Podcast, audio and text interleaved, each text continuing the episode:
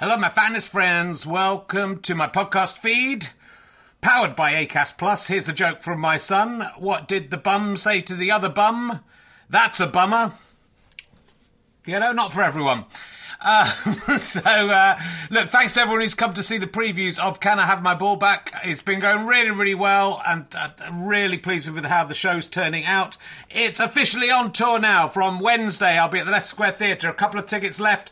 Lots of press coming to that one. It'd be lovely to sell out, but there are a few other London gigs not selling as well. So if you're going to come to London, maybe look up those other London gigs. And then this week I'll be in St Albans on Thursday, Gloucester on Friday, Chorley on Saturday, which is sold out. You can join the waiting list. And Glasgow on Sunday, two shows. I think the earlier show is sold out. Check, check with the venue, but the later show has some availability. Come along if you can. If you enjoy these podcasts and like them being free, then the great way to pay me back is to buy a ticket to a show or buy a download or a book from gofasterstripe.com. But you could just keep listening for free as well. That pays me back also. So, you know, no no pressure. But I'd love to see you there. If you just know me from the podcast and don't know me as a stand up, I'm pretty good as a stand up. It's a good show. I think you're going to enjoy it. It's only made about seven men faint so far. So, you know, are you brave enough to take the challenge? Let's sit back, relax, and enjoy whichever podcast you're listening to now. Ready to pop the question? The jewelers at BlueNile.com have got sparkle down to a science with beautiful lab grown diamonds worthy of your most brilliant moments. Their lab grown diamonds are independently graded and guaranteed identical to natural diamonds, and they're ready to ship to your door. Go to BlueNile.com and use promo code LISTEN to get $50 off your purchase of $500 or more. That's code LISTEN at BlueNile.com for $50 off. BlueNile.com code LISTEN. Wow. Nice. Yeah. What you're hearing are the sounds of people everywhere putting on Bombas socks, underwear, and t-shirts made from absurdly soft materials that feel like plush clouds. Yeah, that plush. And the best part? For every item you purchase, Bombas donates another to someone facing homelessness. Bombas. Big comfort for everyone. Go to bombas.com slash ACAST and use code ACAST for 20% off your first purchase. That's bombas.com slash ACAST. Code ACAST.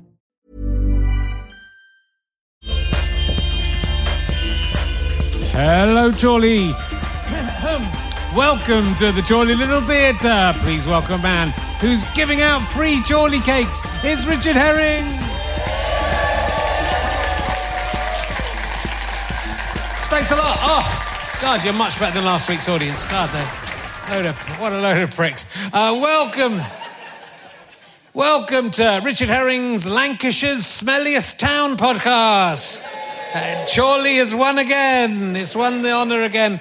Uh, before I, oh, I'll do this. Uh, no, I won't. I'm going to do it now. I'm going to read you um, when the entry I wrote in my blog uh, in 2010. Maybe the, one of the first times I came to Chorley Little Theatre. The day after I went out to put, pay some money in the bank in into the NatWest in Chorley, I wrote the shopping centre seemed to smell like a dirty crotch.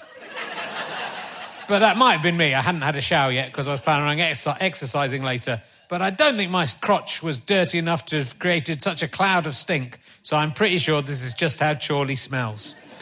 But the fact the town smells like smegma only makes it more remarkable they have such a lovely and well attended theatre. Though I do wonder if maybe the Chorleyans only go in there as it's the only place in Chorley that doesn't smell of unclean privates. So it's not just a joke, that acronym at the start. But I was down at uh, the uh, Bee Centre uh, the other day, Chorley's Bee Centres, loads of bees. They, uh, they asked themselves to be or not to be, and they decided to be. That's what they decided there. Uh, and uh, there was, I tell you, that place has got quite a buzz. That's so that. And the buzz is saying buzz. So there you go. good, good. Uh, look, um, I, like to look at the local news when I come to a town. Uh, today's news, and this might be useful for you in the audience, is that uh, Moor Lane is closed as a tree has fallen in the road. That, that's the main headline. That's the main headline in Chorley. It's nice when you go to a place where that's the that's the head. I mean, I guess they get fed up of just going town centre smells of shit. So they, they can't do.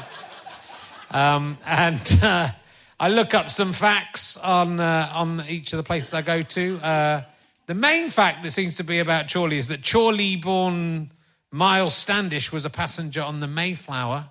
Uh, Chorley seems very proud about this. It's the main fact I could see. That was a man who hated Chorley so much he was prepared to get on a dangerous ship to go and live somewhere where there people shooting him with arrows. I don't. I wouldn't be so pleased about it. Uh, but well done for that. And uh, I, lovely uh, Ian and Estelle uh, here at the Chorley Theatre always leave lots of nice things backstage. Uh, and they have they have commissioned a specially made Chorley cake for me, which is a Richard Herring Chorley cake. It's the herring variant, which includes there's a um, you may not know this story, but when I go to Edinburgh, I go to Tempting Tatty, and, and there's a Richard Herring. My chosen one has become known as the Richard Herring, which is a jack potato with mango chutney and, re- and, and cheddar cheese, red cheddar cheese. Uh, so this is a Chorley cake, which I believe contains mango chutney and cheddar cheese. Um, unfortunately, I'm on a very restricted diet. I did try. I've had one of these before, and it is fucking horrible. Uh, would. Um,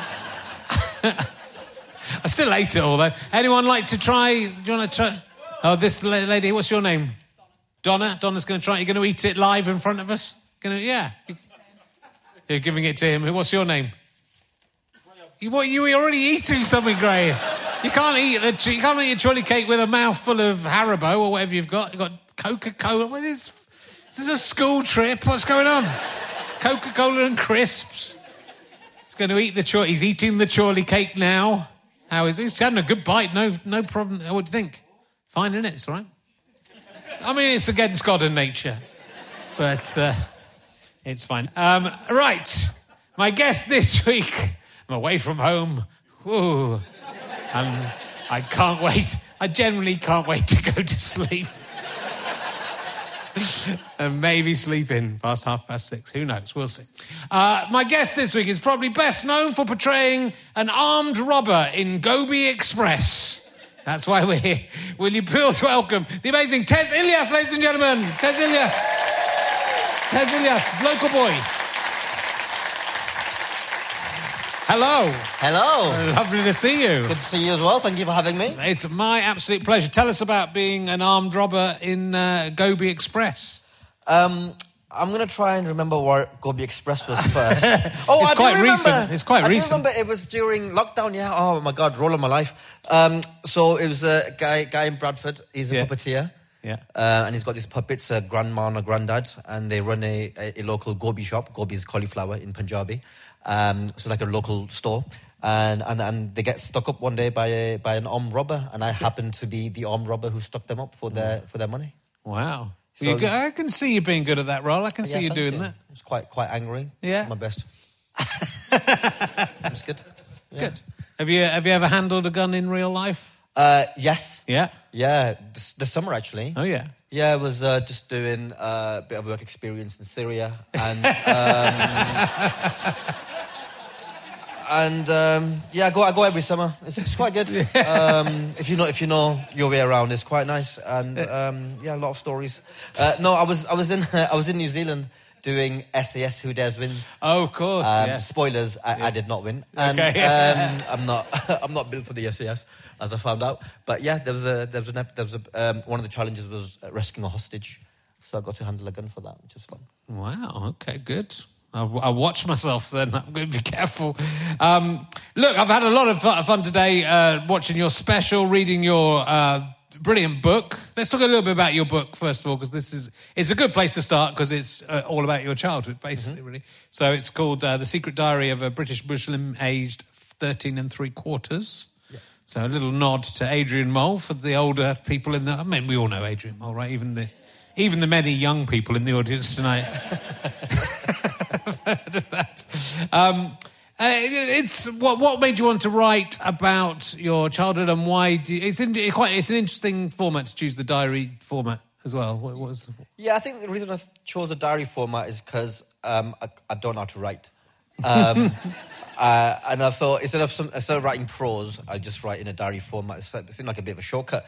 But the idea came from the publishers themselves. I had, I had an idea of writing a book sort of five, six years ago called uh, Islam for infidels. Um, just sort of a dummy's guide to Islam, but with a pro- with a provocative title that Yeah. I thought I, I thought could be quite that could be that could be quite fun.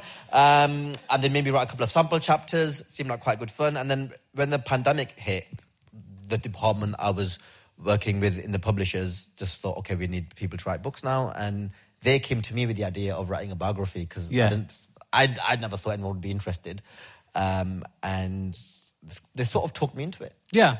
Yeah. I think, but it's because the diary is not you. Do you didn't actually write a diary, so you know you had to reconstruct the diary. I think that's harder than just writing it as a as a book. To say, I think I think because you've got to make sure the dates are right, Yeah, and you've yeah. got to work out how you would have written. I had a massive spreadsheet where I wrote the years across the top, all the months on the bottom, and then just tried to fill in as best I could from memory what would have happened then. And then the, the stuff that you shift around and you're like, that might have happened then, but I've got nothing for April 98. So I just pretend that thing happened in that month. I just place it there because I need something to write about in that month. Yeah. And what I, I mean, I, I, what I like about it is, be, you know, I th- and I'm sure this is intentional, is that you know, f f- and everyone's going to identify with, with with lots of it because it's just it's about adolescence and it's about the silly things we go through and the worries and you know, talk, writing about big subjects, then writing about little subjects as if they're sort of equal. But then obviously it's also got this extra element of, for me at least, where your upbringing is very different to my my upbringing, uh, and, and what it is what it is to be uh, a Muslim in the UK, and all this all the I mean, the terrible things you've been through, uh, as well as as well as but as well as a look at what family life is like for Muslim people in, in the UK. So it's it's a really you know it draws you in. It it, it, it makes you you know it, it feels like universal, but then equally it's it's an experience that hopefully um, I guess you're writing for both audiences, right? Both for Muslims in the UK and people who are, who need to learn about. Yeah, what it is com- completely. I, I, I- I wrote, when, I, when I finished the book, I genuinely looked at it and I thought, I wish I read something like this when I was a kid. I wish like someone in my dad's generation had written a book about what it was like growing up in the 70s. Yeah. And so it's a snapshot of a specific period of time in a specific town. Um, and, and what that was like for me as a British Pakistani Pakistani lad, and there are some things that are completely universal, Yeah. Uh, like fancying um, Buffy the Vampire Slayer, and then there are things that are slightly less universal, like rocking back and forth in mosque while you're reading the Quran, which I never realised I did until someone pointed it out to me, and I was like, "Oh shit, yeah, I do, I do that. Why am I doing this?" Well, it's you know even like straight away it's quite there's it's quite instant packed because you get run over like in the Yeah. first few pages. Yeah. Uh, there's sort of fights and, and various you know there's a there's a there's a great sort of story about you all. Uh, trying to go and uh, I don't know what you're going to do to the sheep, but you're going to go and try and to get to some sheep in a farm, and the Yeah. farmer sh- sort of shooting at you. I mean, shooting in the air. So our high school was basically next to. A, a- there were two high schools, and between them was some woods and some farm, farm, farmland and stuff. Yeah. And so we always, we, lunchtime was like an hour and ten minutes, and so we always set ourselves a challenge of what is the furthest we can go. Into, woods were out of bounds as well. So this is Witton Park High School for anyone who knows it, and so woods were out of bounds anyway. So we just we just go and play in the woods like because we. In my head, we were famous five, but I never said that out loud because the other boys, the other boys probably would have punched me if I if I if I told them that I read. Um, uh, and it was um, I got into uh, the sort of digression. I got into Harry Potter because my sister, my older sister, borrowed it from my from my younger cousin, and she read it and she loved it. And I was like, I don't think I'm going to read a book about a wizard. And then she said, Well, actually, you, you, our cousin Shiraz, she goes, Shiraz has read it as well. Now, at that point in my life, Shiraz, just a month ago, had gone into a, another school and hit someone in the head with a hammer. Right. And I thought, well, well, if Shiraz has read it, then it must be quite cool then. So I, and that's why I read Harry Potter one because my because my cousin Thor was um, was uh, was uh, had read it. But um, but no, so so these these woods were sort of in between these two schools, and we just had the idea like, could we reach the other school and be back in time? Um, the, the answer is no, but there was one time where we saw some sheep, and you know, like we weren't doing anything ungodly to the sheep, but you know, we were chasing them around because we were young lads. And then there was a shaman, a, a shaman, a farmer, who had a shotgun, who just hit one blast into the air, and we just just, our ears were ringing and we just fled in all different directions and some of us got caught and some of us never. Yeah, it's you know, it's, so that's that's all very exciting. And then there's you know, and then there's the stuff that you know, it, it's interesting because even we, even though you know, I'm I'm interested in religion, and I'm interested in this subject. I realised how little I know about Islam really, and about and mm. about what goes on. So all that stuff's very interesting, and and what you know, and what what the family life is, and what the and, and what the you know the like you say, the mosque things. I think I think the thing that really caught my attention, both in this in the book and in your uh, Radio Four show, was the uh, the the shaving aspect of Oh. uh, of Islam, which I was not aware of. The things that you have to shave. Yeah, so for those of you that don't know, um, in, in Islam, men and women um, have to remove our pubic hair and armpit hair. So that's a, a thing that we, we, we Yeah. do. So yeah. It's, Is that uh, where this started for men? Because guys never used to win the and, and po- in the seventies, everyone had bushes and women had bushes. I can't remember the last time I saw a proper proper. Thatch. I don't think many Muslim bushes were captured in the 70s. No, On- I'm not. I'm talking. I'm talking uh, generally. But then, but then now guys have started doing it as well. So you know, it, so it we- started. we you start- started we, start- it. we started that, yeah. The, the trend that we thought came from pornography Yeah. came from us. Yeah. So yeah, we were, we did that. But it's quite it's, it's weird for me because I'm a very hairy man. can- like I can I've got yeah, I've got um, I've got one tattoo and it's of Chewbacca, just from from from head to toe. And so shaving certain areas does then make it look quite odd. I think Yeah. like an elephant creeping out of a bush. Just um, so yeah, it's, it's a bit odd when I shave some areas and I'm like, but I'm just so hairy everywhere else. It's, it's weird. It's weird. And the first time you had to, d- to do that, you sort of write about doing it in the bath and Yeah. yeah, and clogging up the bath and everything. yeah. Yeah. Well, I, I, I was too embarrassed to ask anyone. Yeah. Um, didn't have a good relationship with my stepdad.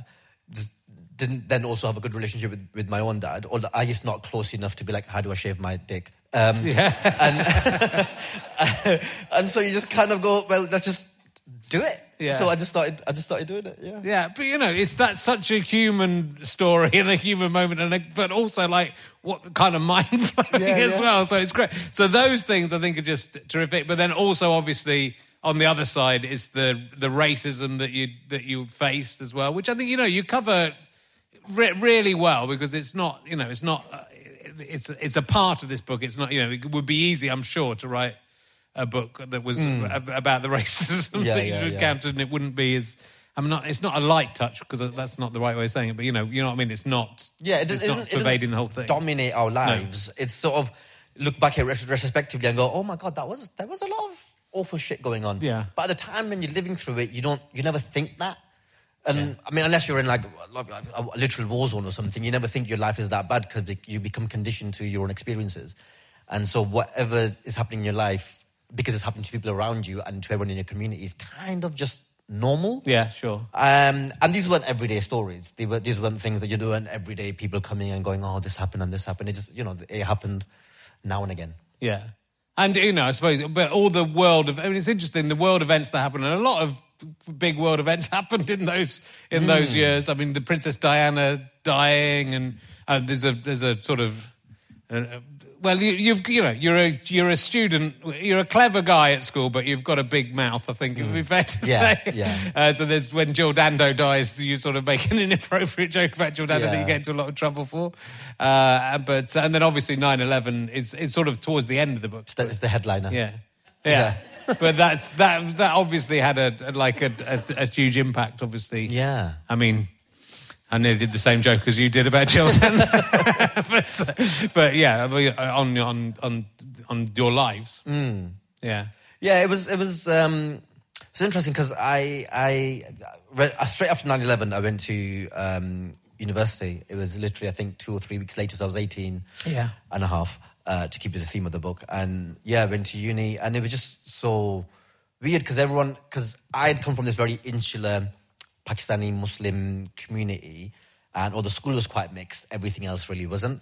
And then suddenly thrust into Lancaster up the road and very, very middle class, very white. Um, everyone who there who wasn't white was a foreign student. Um, so suddenly I'm best friends with people from all over the country, from all walks of life, from different classes and stuff, stuff that I'd never really thought about. And just some of those lads had such dark senses of humor, which I think really helped me shape, help shape into sort of who, who, what I eventually became. Yeah. Um, because they were cracking all sorts of 9 11 jokes and stuff that then kind of bizarrely just made me more comfortable. I was like, oh, this is. This, this lads, Yeah. This is sort of stuff that we laugh about at home. It was Of just, course. yeah, Yeah. and you know, and humour, it's interesting, isn't it, how humour can, I mean, it can be used to, to, to push, pull people apart and it can be used to bring people together. Mm. Yeah. And uh, almost the same, sometimes the same joke. It's just, it's just the way it's told or, or, Yeah, the, or the, how, how much you trust the person, you know, how you like the person. It's, completely it happens all the time where a joke in a room is received in a certain way. Yeah. And then you pour it on YouTube and then suddenly the whole world can see it and it's received differently and you're like, oh hang on, but in the room people were fine. Yeah. But just it's not in the room anymore. Yeah. People people then tend to uh, not not enjoy it as much sometimes. Sure, and I, I quite like the fact that you went to uh, you studied biochemistry at university, Yeah. just as sort of anthrax was being sent in the post. yeah. So there was there were like jokes to make about that and Yeah. stuff. It was just yeah, it was it was it was it was a fun it was a fun period for for dark jokes. yeah, yeah. If only there could be another 9-11. Yeah, if honestly, only something would happen. very good for my career. Um, yeah. Uh, and is it, it feels like something that you know could easily be. I mean, the book it feels like something that could easily be a television series or a film. Has there been any interest in sort of uh, taking There, it? there has a little bit. We are working with um, a production company to, to try and turn it into maybe a, a TV show and stuff. It's just so hard. I mean, Yeah. you'll know it's so hard to get stuff made. It is. Um, doesn't matter if you've got great ideas or not. I mean, the stuff we see on TV that we're like, how did that get made? And Yeah. um, I think some now that I'm in it, trying to get stuff made, just think about how much. Not not speaking for myself, but speaking on behalf of our fraternity, how much good stuff doesn't get made Yeah. because just for whatever reason there's not a budget for it or there's not a vision for it or the, some like this, this has probably happened to you as well where you, you you take a project so far along and then the commissioner who loved your idea changes and then they've got their own idea of what should be on their channel and then your stuff gets pulled to the back so hopefully Yeah, I mean, it's it. endlessly happened to me. Yeah, so uh, it's that's the if you take too long to write your scripts, Yeah. then then there's someone else and go, well, I'm not doing this. This was someone else's commission. Uh, so yeah, I mean, you know, it, it, uh, great things do get through, obviously, but it's but you know, there's a lot of competition. I think there's so many people trying to do things now, but equally, there's just there's that bit of luck. You need the right person Yeah. to see it, the person who gets it, person who gives you the chance. You know, so yeah, there's there's so much there's so much luck in it, but I, it does feel like. You know, I, it, could fe- be. it, well, it feels necessary as well because I just think, it, you know, if I don't know uh, uh, about Islam, then most people don't. You know, most white people in, in the UK don't don't Yeah. know don't know enough about it or have an, uh, you know have preconceptions about it that. Hmm. That uh, and you you're, you're clearly a, a religious person still. You know, there's it's which a lot, a lot of comedians, and myself included, we brought up religious and then turn against it. But uh, the, that you haven't, No, the comedy hasn't Muslims don't do that. well, no, that's that's not true. Um, uh, yeah, I have friends who who, who aren't practicing, but yeah, just, I was brought up in a very. Not very. uh, Actually, let me take that back. I wasn't brought up in a very religious household, but I was. I was brought up in a believing household. Yeah. Um, and I think weirdly, the more sort of Islamophobia and racism there's been kind of post 9 11, the closer it's brought people to their religion. Yeah. So I kind of almost think that sort of, in in the same way that if, if you tell people they're stupid for thinking Brexit's a good idea, it's not going to change their minds. No. In the same way, if you tell a religious person they're stupid for being religious, it's if anything is going to make me double down. I'm like, all right, well, I'll be, I'll be stupid then. But you are, yeah, you are admitting that you are stupid to Yeah, be of course I religious. Yeah, no, no. You're as stupid as someone who believes in Brexit. That's good. As long as we have that established. I'll maintain a dignified silence. But no, it's you know. But I'm, I, I, I also think it's it's it's impressive to to, to to believe some in anything really. And it's impressive to stay true to that. And you know, I think what again, it, it's a, all of your stuff is a, is about. Um, you know, you're. I think you're. You know, you're quite a, a brave comedian. You're doing risque material, and you're, and you're, you're taking some chances. But it's all about family, and it's about sticking together, and it's you know, and it's about you know, it, it's you know, it's about changing people's minds as well about about what they're getting. But it, but but it's again, it doesn't feel like in your in your special, which again is available on online uh, for for free. People can can watch that for free. So do go and watch it. The uh, the Tez Talks is it that one? That's the Yep, one. Tez Talks, yeah.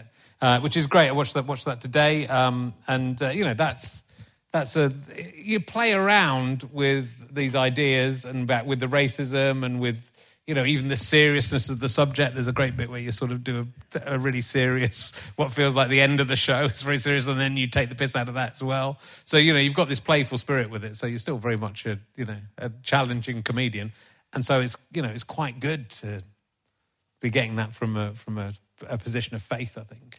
Yeah, I, I always in my in my stand up, I've always wanted to be um, universal. I've never wanted to alienate anyone. I've never wanted anyone to think that this wouldn't be a show for them. So I've always wanted to be the sort of comic that anyone from any background could come and watch. And it just so happens that the things that I like talking and joking about are things that I care about and are related to my lived experiences. Um, but I think that's the case for most comedians. Yeah. Um, I would I would love to do what McIntyre does. I would I would love to be able to like you know have an experience on an escalator, and and be able to turn that into ten minutes of just material. Like I would, my, my mind doesn't think that way, and I'm, and I'm sure his mind doesn't think turn uh, think the way that mine does. But you know, I think he's doing better than I am. But I think it would. I, I would love to be like that observational guy who Yeah. just you know who has his experiences and I can turn that into a 15 minute thing. But it's just not how my mind works. So my No. mind works the way it does, and I try and bring that to audiences. And, and most audiences that watch it do do do enjoy it. So Yeah. it's sort of keeps you going. Yeah, but it's but again, it's great. There's a lot of comedians doing. You're putting that those specials up for free, so people can go and find them, and you know, and, and so it's it's a it's a really great thing to do. Um, I think in terms of just bringing an an audience to it, and yeah, Yeah. it's it's you know it, it, it's getting harder to monetize anyway, so you might as well give it out for, for Yeah, free and yeah. and then and then and then promote the next tour. Uh, in that in the show, I mean, this, you know, again, this is near the near the, the top of that that show. You talk about um, kind of a leaflet you've got, which with the or a, a, the, the Punish a Muslim Day thing, which again feels feels like it, you know it feels like so extreme that I mean you get you wring the humour out of it as well, but it's kind of terrifying as well. This this idea. Yeah, I remember when I started. So, it's Punish a Muslim Day was this um, leaflet, leafleting campaign started by this. I think they eventually caught him. He lived in Lincolnshire, I think, uh, of course. And um, and and he just sent this letter, um, basically detailing how we'd want to pun- punish Muslims, and it's quite graphic to like MPs, um, other famous Muslims, like media media figures and stuff, and, and then to just random households around the country. Um, and then people people were scared, but I just I immediately found it funny. like I just read it and I thought this is so funny, and I, I took it on stage that night. And the bit that you see in the show was, I think, eighty percent of it was improvised. Right. That night, just going on stage and just talking through it line by line. Yeah. Um, and then I thought this could be a bit actually. And Yeah, because it it's sort of about awarding points for Yeah. the more extreme things, Yeah. but like the yeah, there's no There's no logic. there's no it. logic to have the point system, Yeah, which I think is the funny thing to Yeah, out when, when you're talking about the uh, burning down mosques and things like that, which would be you know is obviously like an horrific idea. I think one of them was like, I think one of them was something like, um, it was, oh, throw acid in the face of a Muslim. Yeah. And then it was only 50 points. Yeah. And my point was that's just not enough points for, for what is potentially a 15 year jail sentence. You'd want, you'd, want to, you'd want more points for that risk, wouldn't you? So I just thought it doesn't, doesn't really stand up to scrutiny. And then nuclear bomb, Yeah, yeah. the Middle East, or was Nuke, it? was Mecca was, I was, mean, the, Mecca. was, the, was the last one. And I thought, well, surely at that point you just won. Like, you can't. Because that one was two, two and a half thousand points. And I thought, no, surely just, like, if I've accumulated loads of other points doing everything else, but someone's nuked Mecca, you can't give me the victory. You can't be like, well, but he threw a lot of acid. So. Big enough to give him the victory. It's just the whole the- thing made me so much. it's just the idea of anyone managing that. Everyone else will be like, "Oh, I only, I only, I only pushed over someone over Like, I, feel like, I feel like. Viktor Krum at the end of Harry Potter, but when he catches the golden snitch, but he doesn't win the game. Like, surely that would mean you win. Oh, fine. Ready to pop the question? The jewelers at BlueNile.com have got sparkle down to a science with beautiful lab grown diamonds worthy of your most brilliant moments. Their lab grown diamonds are independently graded and guaranteed identical to natural diamonds, and they're ready to ship to your door. Go to BlueNile.com and use promo code LISTEN to get $50 off your purchase of $500 or more. That's code LISTEN at BlueNile.com for $50 off. BlueNile.com code LISTEN. There's never been a faster or easier way to start your weight loss journey than with PlushCare. PlushCare accepts most insurance plans and gives you online access to board-certified physicians who can prescribe FDA-approved weight loss medications like Wegovy and Zepbound for those who qualify. Take charge of your health and speak with a board-certified physician about a weight loss plan that's right for you. Get started today at plushcare.com slash weight loss. That's plushcare.com slash weight loss. plushcare.com slash weight loss.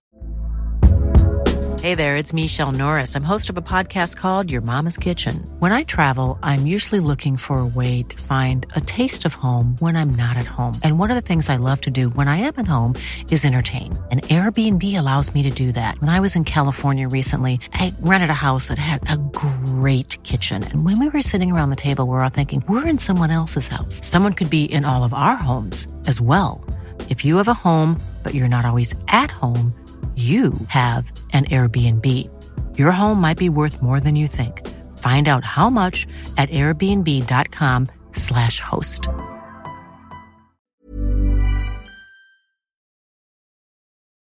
You must have been uh, trouble for the teachers. I think, you know, like the, that, the, the story where you, What's this story where you say um, your friend had broken his neck? Do you remember this bit? In the, in Yeah, the book? so my, my, my best friend who I sat with every single day of high school, he just didn't turn up to school one day, and this was pre-mobile phones, so I had no idea why he hadn't turned up to school.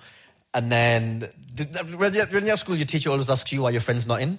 Do you, do you remember? You're like, why is Tom not in? You're like, I, I don't know. But on this particular occasion, I just went, oh, Missy's broken his neck. And as soon as I said it, I thought I've just chosen the wrong thing here because her face dropped and she was and I was like oh sh-. and I just and I just had to be like yeah and she went that's really serious and I went yeah it's, it's really bad yeah it's, oh, oh and then he came in the next day and I was like like you don't have to pretend you've broken your neck but then in every class because you're because your tutor group then obviously you, you're in a lot of classes with them like every time the teacher's like, you know, when you go to your next class, biology or whatever, and the teacher's like, oh, where's Hassim? And then Fiona's like, oh, Tez knows. And I'm like, oh, yeah, he broke his, he broke his neck, miss. and she's like, he might be paralyzed. And in my head, I'm like, yeah, he, he might. He might. I hope he's not. It's just the love, the short termism of it, of just like, you know, not even thinking, how am I going to get out of this? I just love it. It's just, you know, but it's, but again, it exemplifies humanity is what, you know, is what you were like, one was like as a kid. Yeah. I was the loudmouth kid at school, so, uh, so I, you know, I, I completely get it. Um, so, you know, you were, you were sort of, in the book, you're sort of talking about wanting to be a, a doctor. You kind of ended up working in the civil service. So how did you, how did you, you know, se- get, get segue away from that into doing the comedy? What was, what was the, Um, so I think the doctor thing was always an ambition I had as a kid. And I don't know if that was whether that come from me organically or whether my mum incepted it in my mind when I was asleep one day. Um, but but yeah, I'd always wanted to be a doctor. Is um, was the thing, and then I think I was always told you need six A's at GCSE. Six A's, that's what you need. Managed to get those uh, in this very very rough school that I went to, and and then just got thrown out of home um, between sort of school and college, and then just kind of I didn't really go off the rails. I just kind of took my eye off the ball, and I just started coasting at college, and I didn't have. And my mum was a real dragon mum, sort of made sure I did my homework and was on top of me all the time and stuff. And then I just didn't have that anymore. Yeah. And so I kind of just let it relax and just thought I could get by on how clever I thought I was. Yeah. Which was not enough. Um, and so I just really, really flunked my A levels, which ended up putting me through clearing. So I did. Then I did biochemistry at Lancaster. yeah. And then by the time I'd finished the degree, I'd really just fallen out of love with science and just didn't fancy working on, in a hospital or a lab or something. So then, So civil service. Well, I just started looking at um, uh, graduate jobs. Yeah. Um, and what graduate jobs could I get with a tutu? And um, it sort of limits your choices a little bit. So uh, the civil service, the, the fast stream, which is the civil service graduate program, uh, does accept a tutu, and it's one of the most prestigious programs in the country. And so I applied for it. And I somehow managed to get on, and like all of my friends tried as well, and none of them could pass the tests. And so, is anyone here who's tried the fast stream? Did, you, get- did you get in? Dickhead.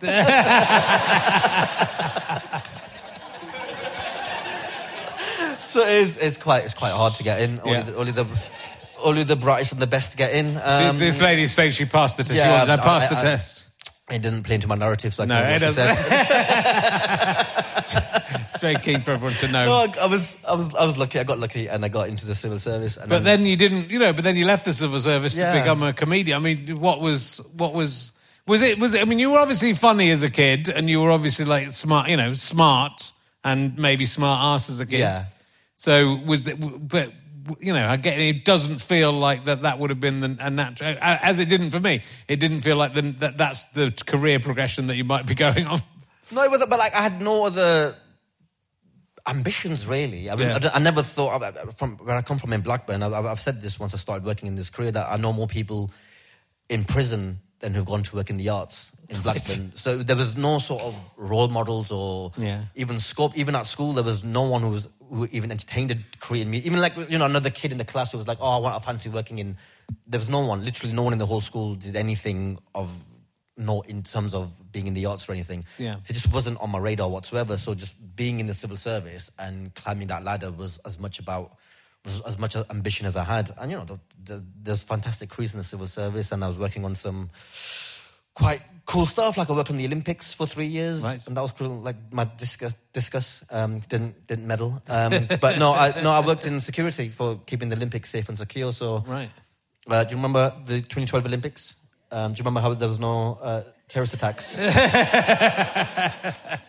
You're welcome. And um, so I did, I did that, and, and there's a lot of lot of cool experiences came from that. And then, but I, I think it was two years in. So, so I'd gone down to London, came back up for a couple of years to work in Liverpool, and then went back to London again. And just that second time round, I was just like, I just need to make some friends. um, so I started looking online for stuff that I could do. Started googling writing workshops, and that's when I came across a stand-up workshop. Right. And I thought, huh, never thought about it before. Well, that's a lie. I had thought about it watching like Eddie Murphy and thinking, oh, could I do that? um, but just something that I, I, I just happened to be the right place, right time, found this thing, had enough money in my bank account, and I just thought, I'm just gonna, I'm just gonna go for it. And that was January 2010. Right. So I did the workshop in 20 in April, and Yeah. then that summer, June 2010, was my first ever gig. Right. Uh, and so I balanced both for about six and a half years because, obviously, as you know, the open mic circuit does not pay. It does not pay very Does much. not, does not and pay. Um, and so six and a half years, I did that was my apprenticeship. Yeah. So my Yeah, first, so my first two Edinburghs, I was I had my full time job. Right. And so you just managed to work the, the yeah, I time had, I had very nice, very very lovely, understanding land managers who gave me the summer off. Right. Yeah. That's good. Yeah, but it, you know, I, I, it feels like it's been a rapid success. But I suppose you know it is still that's still thirteen years of, of work. So there's, there's a, it's a long work. But it, but you know the, the the special that's online is a you know is it feels like the a, a very accomplished piece of work. You know, it's a very you know it's it feels like someone who's been doing it for longer than that. I would say, really, to be honest. But yeah, but it's um, at what, at what point did you sort of think, yeah, this this is what was the thing that made you think I, I can quit the day job? Um, it was just money, really. It was. Yeah. It was. It was. I, I, don't, I, don't, I, don't, I don't come from money. I've never asked anyone for financial help at home because they wouldn't be in a position to offer it. Um, and so it was that point where I could make enough money if I left my job and quit London. Yeah. So quitting London was the key as well. Right. Uh, even though I, now I'm super glad that I did. Um, but at the time, I just I didn't want to leave London. No. But it was the only way that I could have made the job, uh, sort of leaving job work. Okay, so that's interesting. So the the return to you live in uh, Blackburn, Blackburn, yeah. now. So, Yeah, yeah, So yeah. you've gone back to Blackburn. Yeah. So that was more a financial thing than Yeah, yeah. than- And plus, my mum was on her own as well, so I thought, go and look after mum. Yeah. Not that she needs looking after, but you know, yeah. just be around. Is it is it you know again a lot of people would have gone done the gone the other way, right? They would have think I'm going to be a famous comedian. I, I can now leave Blackburn Hmm. and live somewhere nice. Um, like Chorley. Um, um, so yeah, that that's you know I think it says a lot about someone. Again, I think you know as much as you're saying that it made sense to leave London and you didn't want to leave London. A lot of people wouldn't wouldn't make that journey in the Hmm. opposite direction and wouldn't go back to their childhood home and or childhood hometown and, and live there. So Yeah, I just. But at that point, I had nothing to prove in London in terms of stand up. So there was nowhere I needed to go and do open mic spots at or open spots at. I, every club I needed to be in with, I was in with. Yeah. Or weren't going to book me. So, so there was nothing. There was, stand up wise, there was no reason to be in London other than when I was booked for shows. Uh, then it came about like meetings and TV and all that sort of stuff.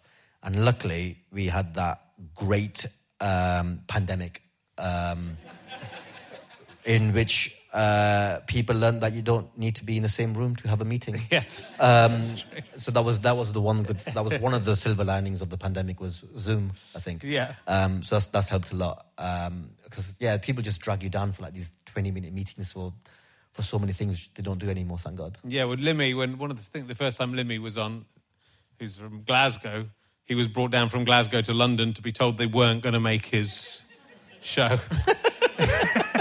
and then had to go home again, which is uh, very typical of TV executives, yeah. but absolutely unbelievable. You would just think, I'll, I'll write him a letter. I'll, I'll ring him up and tell Yeah, him yeah. he doesn't need to come down. Yeah, doesn't need to come down.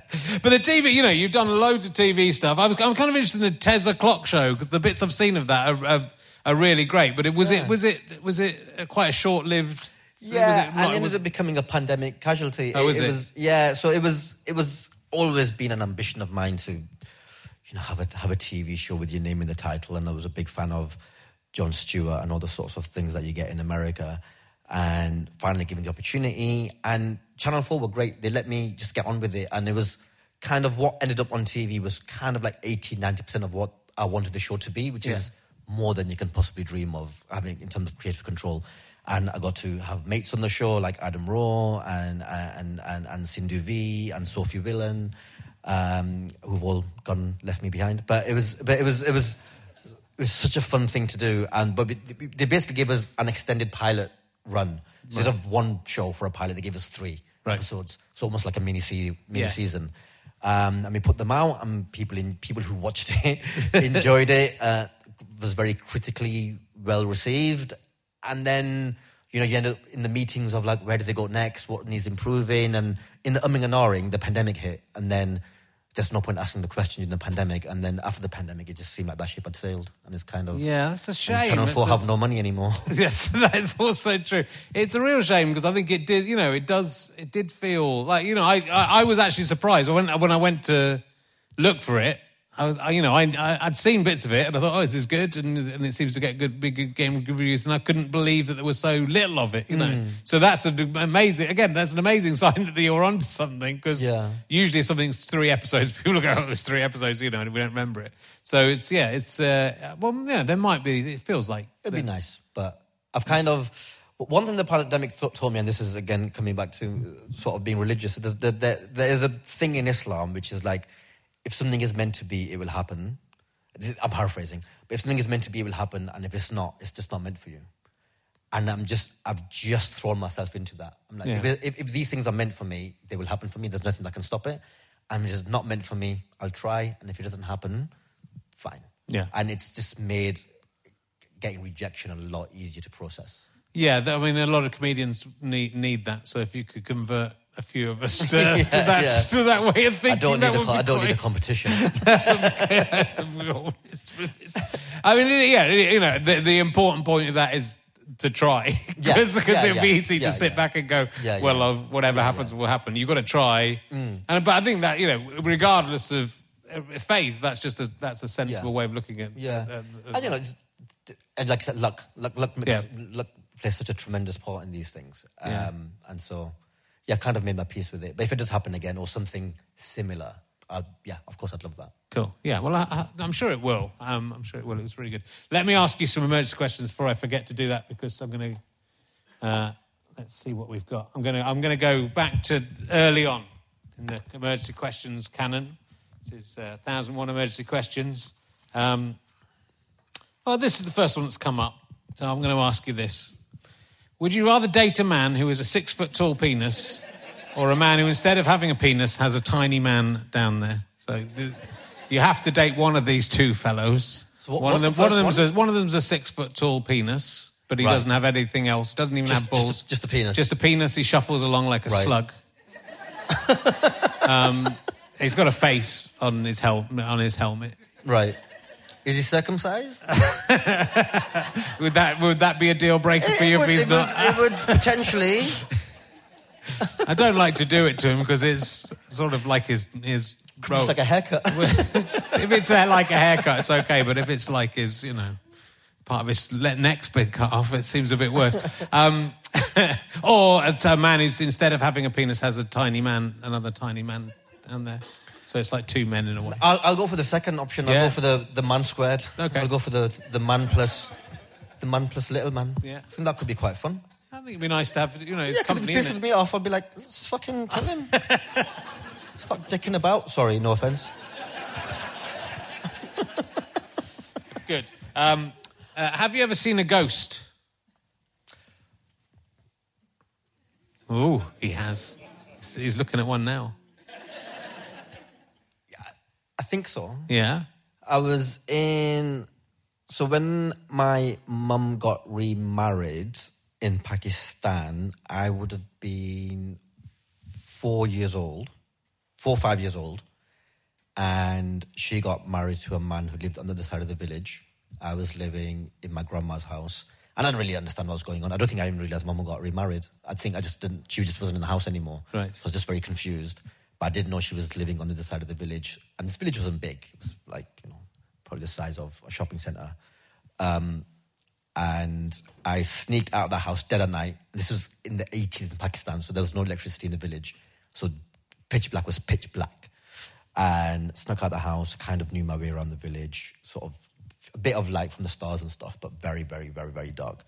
And I remember turning into one alley, and as I turned in, a figure stepped out from the other side of the alley. And I don't mean like he didn't turn in, he stepped out. So I just froze and kind of just looked at this figure, and it looked human. It was a human figure. I just looked at him, panicked, didn't say anything, and just turned back and just ran, Right. just ran home. And now I'm old. I'm like, how do you even know how late it was? It could have been past midnight. Could have been 8 p.m. I've no, I, I've no idea. So it could have just been someone on their normal sort of just, just walking around the village or going or or, the, or doing the reverse journey that I was doing. Um, or, or I saw a ghost. I'm not sure. Yeah, okay. But I was terrified. There was no one else awake. And, and but I think the thing that I remember is that this it stepped out. It didn't. Scared that guy. Yeah, scared the, scared the life out of that guy. But it didn't like. It didn't turn into the. It didn't turn into the alley. Yeah. It stepped out as I turned in. Yeah. It stepped out, and that always that always stays with me. And I'm like, "Wha- that doesn't make any sense. Like, how, why did it step out and not turn in? So that's what always makes me think that maybe it was Maybe it was a ghost. maybe it was a ghost. Yeah, Or just a drunk man. it was a ghost, Richard. Good. Um, so look, you're doing a, a new show. Have you, have you started? Have you started work on your new show? Is this Populist? Um, no, so Popu- Populist, was the la- previous became, was my last show, which became Testify, I think. Okay. Well, so what's the what's the new tour? Um, so the new tour is called After Eight. okay. Um, so it's because I played a character called Eight in Man Like Mobeen, of course you did, yeah. which which which is not in anymore. Uh, spoilers. And um, and so the show is called After Eight to reference that it's after that, and Yeah. also if you, you know if the show starts at eight, so you know. There's, there's um, uh, and yeah, so that will be on sale in two weeks' time Okay. including in this room. So please do buy tickets. And um, yeah, I'll be all over the country uh, if you're listening at home, which most of you are. Uh, um, so yeah, I'll be all over Hopefully, the country. Hopefully, yeah. hopefully more at, Hopefully, at yeah. home than in here. Fucking hell. yeah. Uh, so I'll be all over the country. TezIlyas.com for tickets. Um, and yeah, those tickets go on sale on the 1st of December, I think. Right. And what? And it's, the tour's like later in 2024. Yeah, so it's September 2024 Yeah, till cool. December 2024, yeah. Autumn 2024. So how far's the show now? Have you uh, do, you- do you know what the show is? Are you I- working on it? Ish. Yeah. I think I've got about 20 minutes Okay. of serviceable material. Just do it really slow. But yeah, yeah. That's what Or- Stewart Lee does. Tell each bit. tell each bit three times. Yeah. Um, but yeah, I think I think I know what the show's about ish. But it, yeah, it doesn't, it doesn't really have a grand theme. I think I've kind of moved away from writing the, sh- the shows where it kind of had a grand structure, and I just want to tell jokes. Sure. Sort of just just do some routines, and if there's a, there's probably a loose thread that might hang through it and stuff. But yeah, I don't I don't want to do a big ambitious sort of um, structured show. Yeah. I've kind of moved away from that. I think. And do you, you know, obviously you've done lots of different things. You're an acting, presenting, and you know, do, is do, do you feel like stand-up's the main thing? Is that what you keep going back to, or is it just part of the? Yeah, I always say st- stand up is my wife, and acting is my mistress. Okay. So that's the way. That's the way. I say. Everything else comes second. Stand up is always Yeah. is always first for me. Because it's kind of easy, you know, like once you start getting some TV gigs and TV money and, you know, get on some, if you get on a panel show or a, Mm. your own show, it kind of becomes easy to go, "Oh, I don't need to do, you know, writing a stand up show is harder in a lot of ways than doing, Yeah. doing things like that. Yeah, it's So- more exposing. It's more lonely. It's more tiring. Um, but then also the rewards for it are like nothing else I've experienced. The sort of being in the room once you've finished writing your show and you're touring it, or even just in the clubs when you know you've you've written a bit and you go to the clubs and the energy in clubs are always is always are always so great as well. And just yeah, there's nothing that bit when people when a whole a whole room of people laugh and sometimes applaud a bit that you've created. Nothing else comes close. Yeah.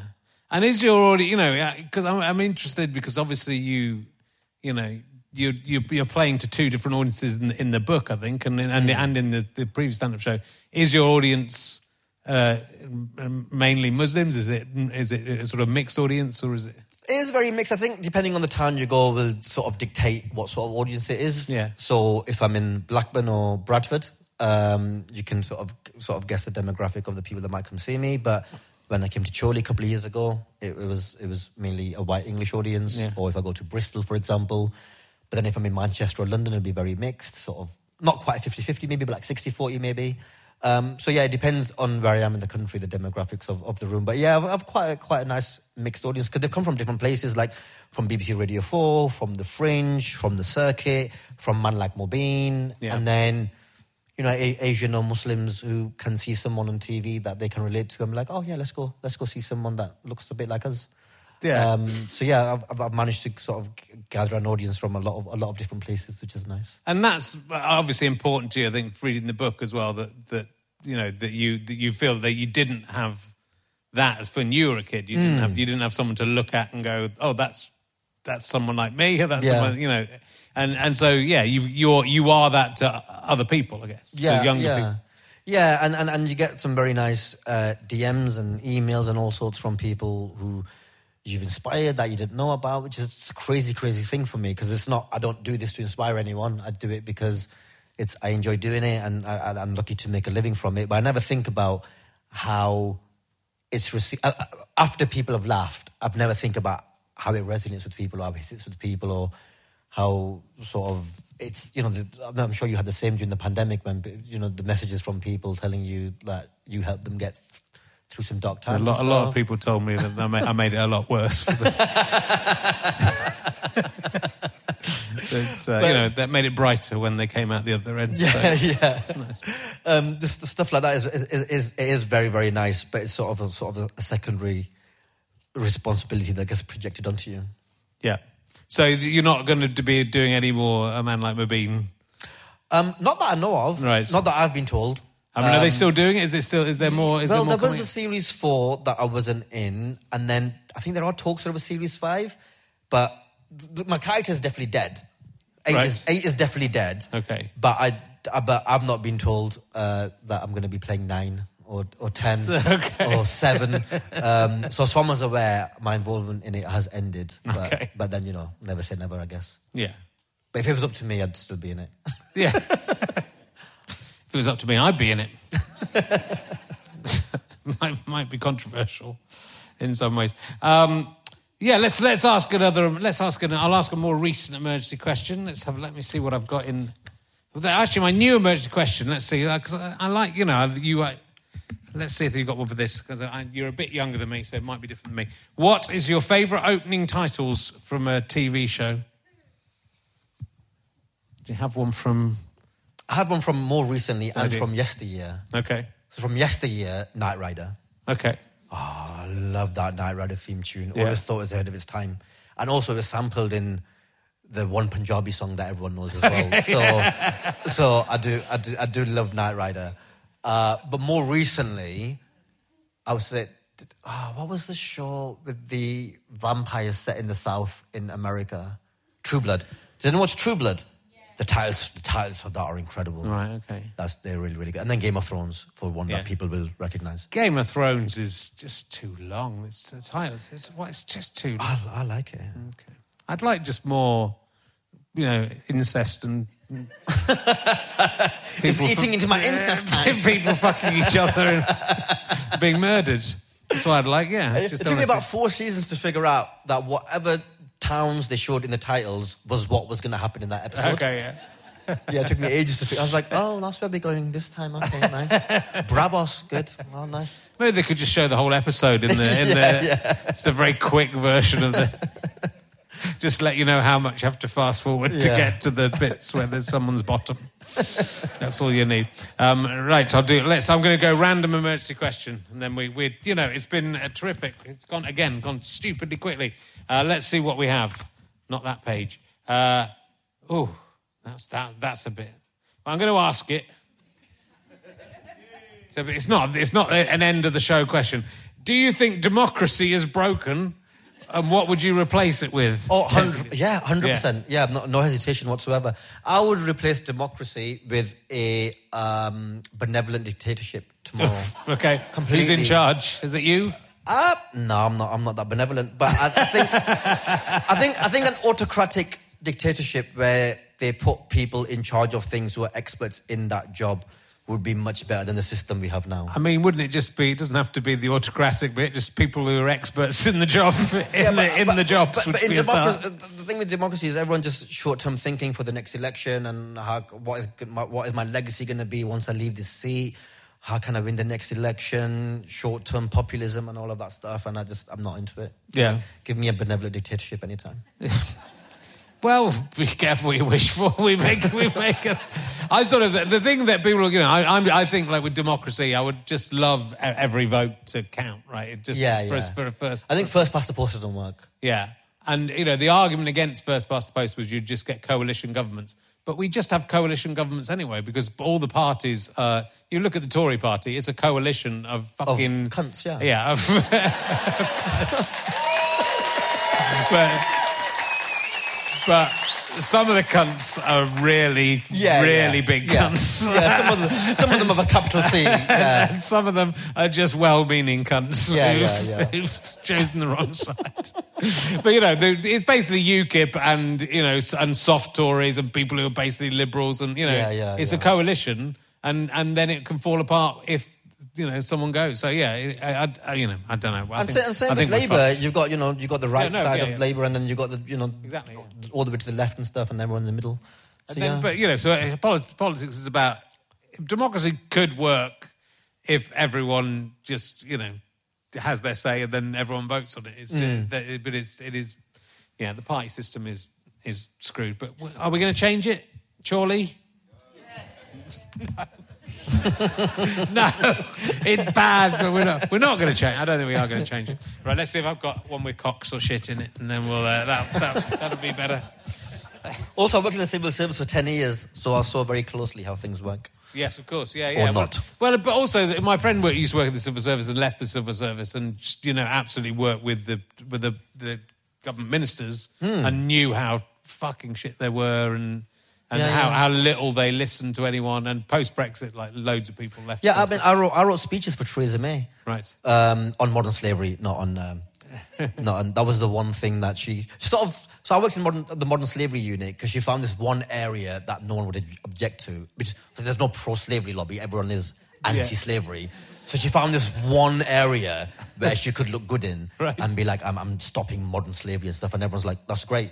And so she, she just used it as, as the one thing to be like, look, I am a human being Yeah. but sort of it was it was quite a nice area to work in because you feel like you're in the one area of the home office that is actually doing something positive Yeah. as opposed to the rest of it. I mean, do you think everyone disagrees? I think that the world's going to a point where people, some people are going, no, I think, you know, GB News, well, there should be a little bit of slavery. Yeah, make make Britain great again. yeah. Good, right. Let's see what let's see what comes up, and then we'll.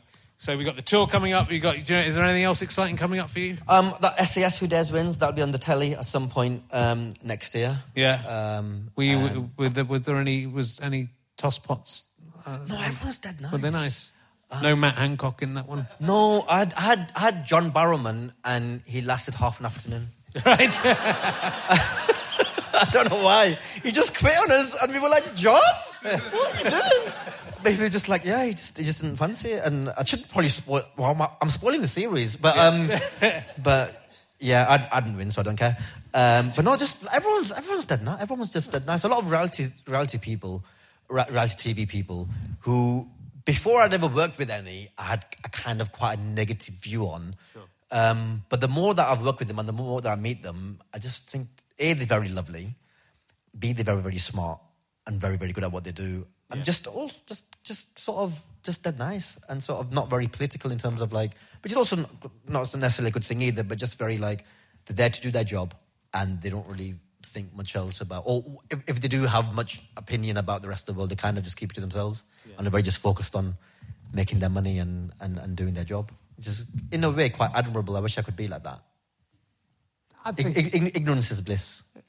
It's good. I mean, you know, I think you're engaged with the world and you're interested in the world and, you know, you're at, you can be outspoken about stuff. Yeah. Uh, and I think that's a good, you know, I think that's a, that's a thing that we're losing from TV because it's, you know, it's, you can't go on those sort of shows and, you know, and start Yeah. saying the things that you want to say. Yeah, yeah. Maybe.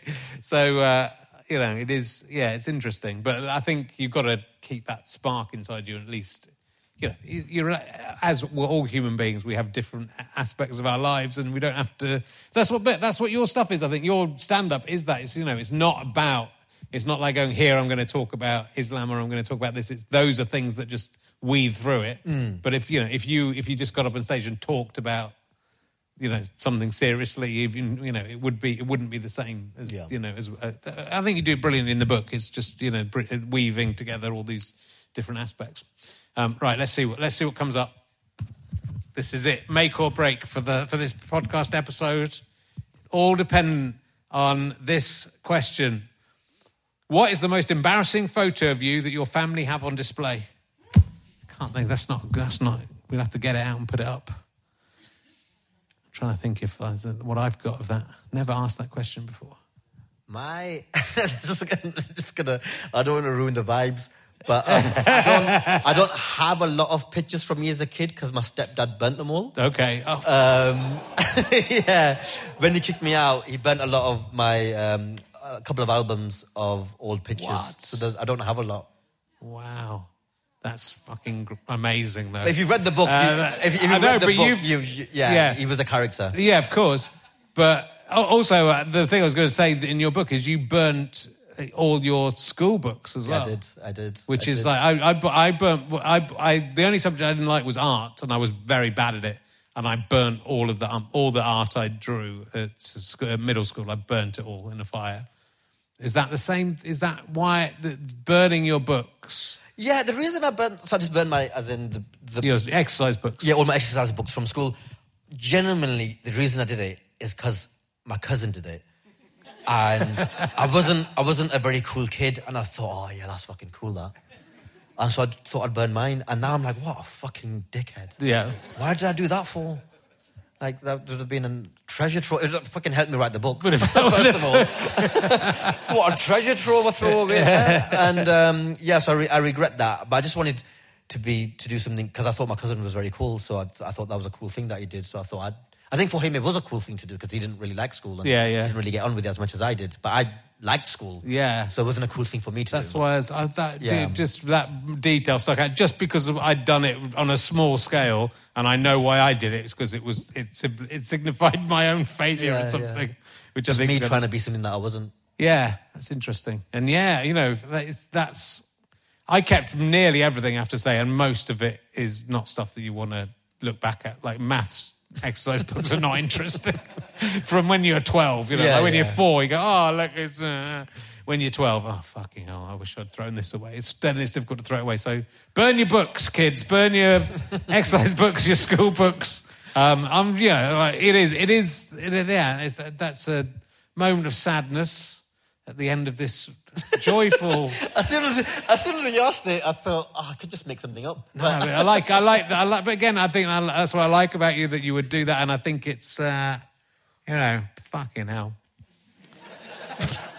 Oh yeah, but you just think about. You have to think about what kind of person that would be. You know, Yeah. you, the minute you know that, the kind of person who would do it, because it doesn't matter. You know, it, do, it you you have to be a certain type of person to do that, Mm. and you know, and it's a fucking cunt. Yeah, he was. He actually still is, but yeah. Yeah. Okay. Yeah. so you come out well. And on that note, ladies and gentlemen, please give it up for the amazing Tez Ilyas. Thanks so much. Thanks, everyone. Hopefully, see you on, my stand up tour as well.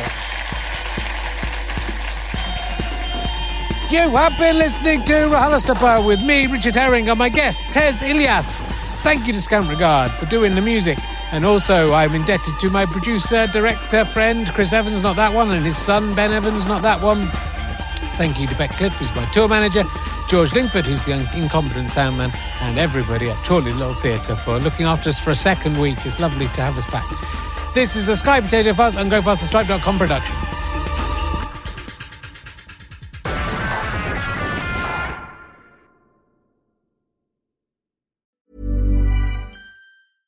Planning for your next trip? Elevate your travel style with Quince. Quince has all the jet setting essentials you'll want for your next getaway, like European linen, premium luggage options, buttery soft Italian leather bags, and so much more. And is all priced at 50 to 80% less than similar brands. Plus, Quince only works with factories that use safe and ethical manufacturing practices. Pack your bags with high-quality essentials you'll be wearing for vacations to come with Quince. Go to quince.com slash pack for free shipping and 365-day returns. Mom deserves the best, and there's no better place to shop for Mother's Day than Whole Foods Market. They're your destination for unbeatable savings, from premium gifts to show-stopping flowers and irresistible desserts. Start by saving 33% with Prime on all body care and candles. Then get a 15-stem bunch of tulips for just $9.99 each with Prime. Round out Mom's menu with festive rosé, irresistible berry chantilly cake, and more special treats. Come celebrate Mother's Day at Whole Foods Market. Imagine the softest sheets you've ever felt. Now imagine them getting even softer over time. That's what you'll feel with Boll and Branch's organic cotton sheets. In a recent customer survey, 96% replied that Boll and Branch sheets get softer with every wash. Start getting your best night's sleep in these sheets that get softer and softer for years to come. Try their sheets with a 30-night guarantee. Plus, get 15% off your first order at bollandbranch.com. Code BUTTERY. Exclusions apply. See site for details. Thanks again for listening to the podcast. richardherring.com slash ballback slash tour or richardherring.com slash gigs for all of the information on the tour. GoFasterStripe.com for lots of downloads and books and lots of fun. Thanks for listening. Go and listen to another one. Tell your friends about the show. Tell your friends about the tour. I love you all. I'm out.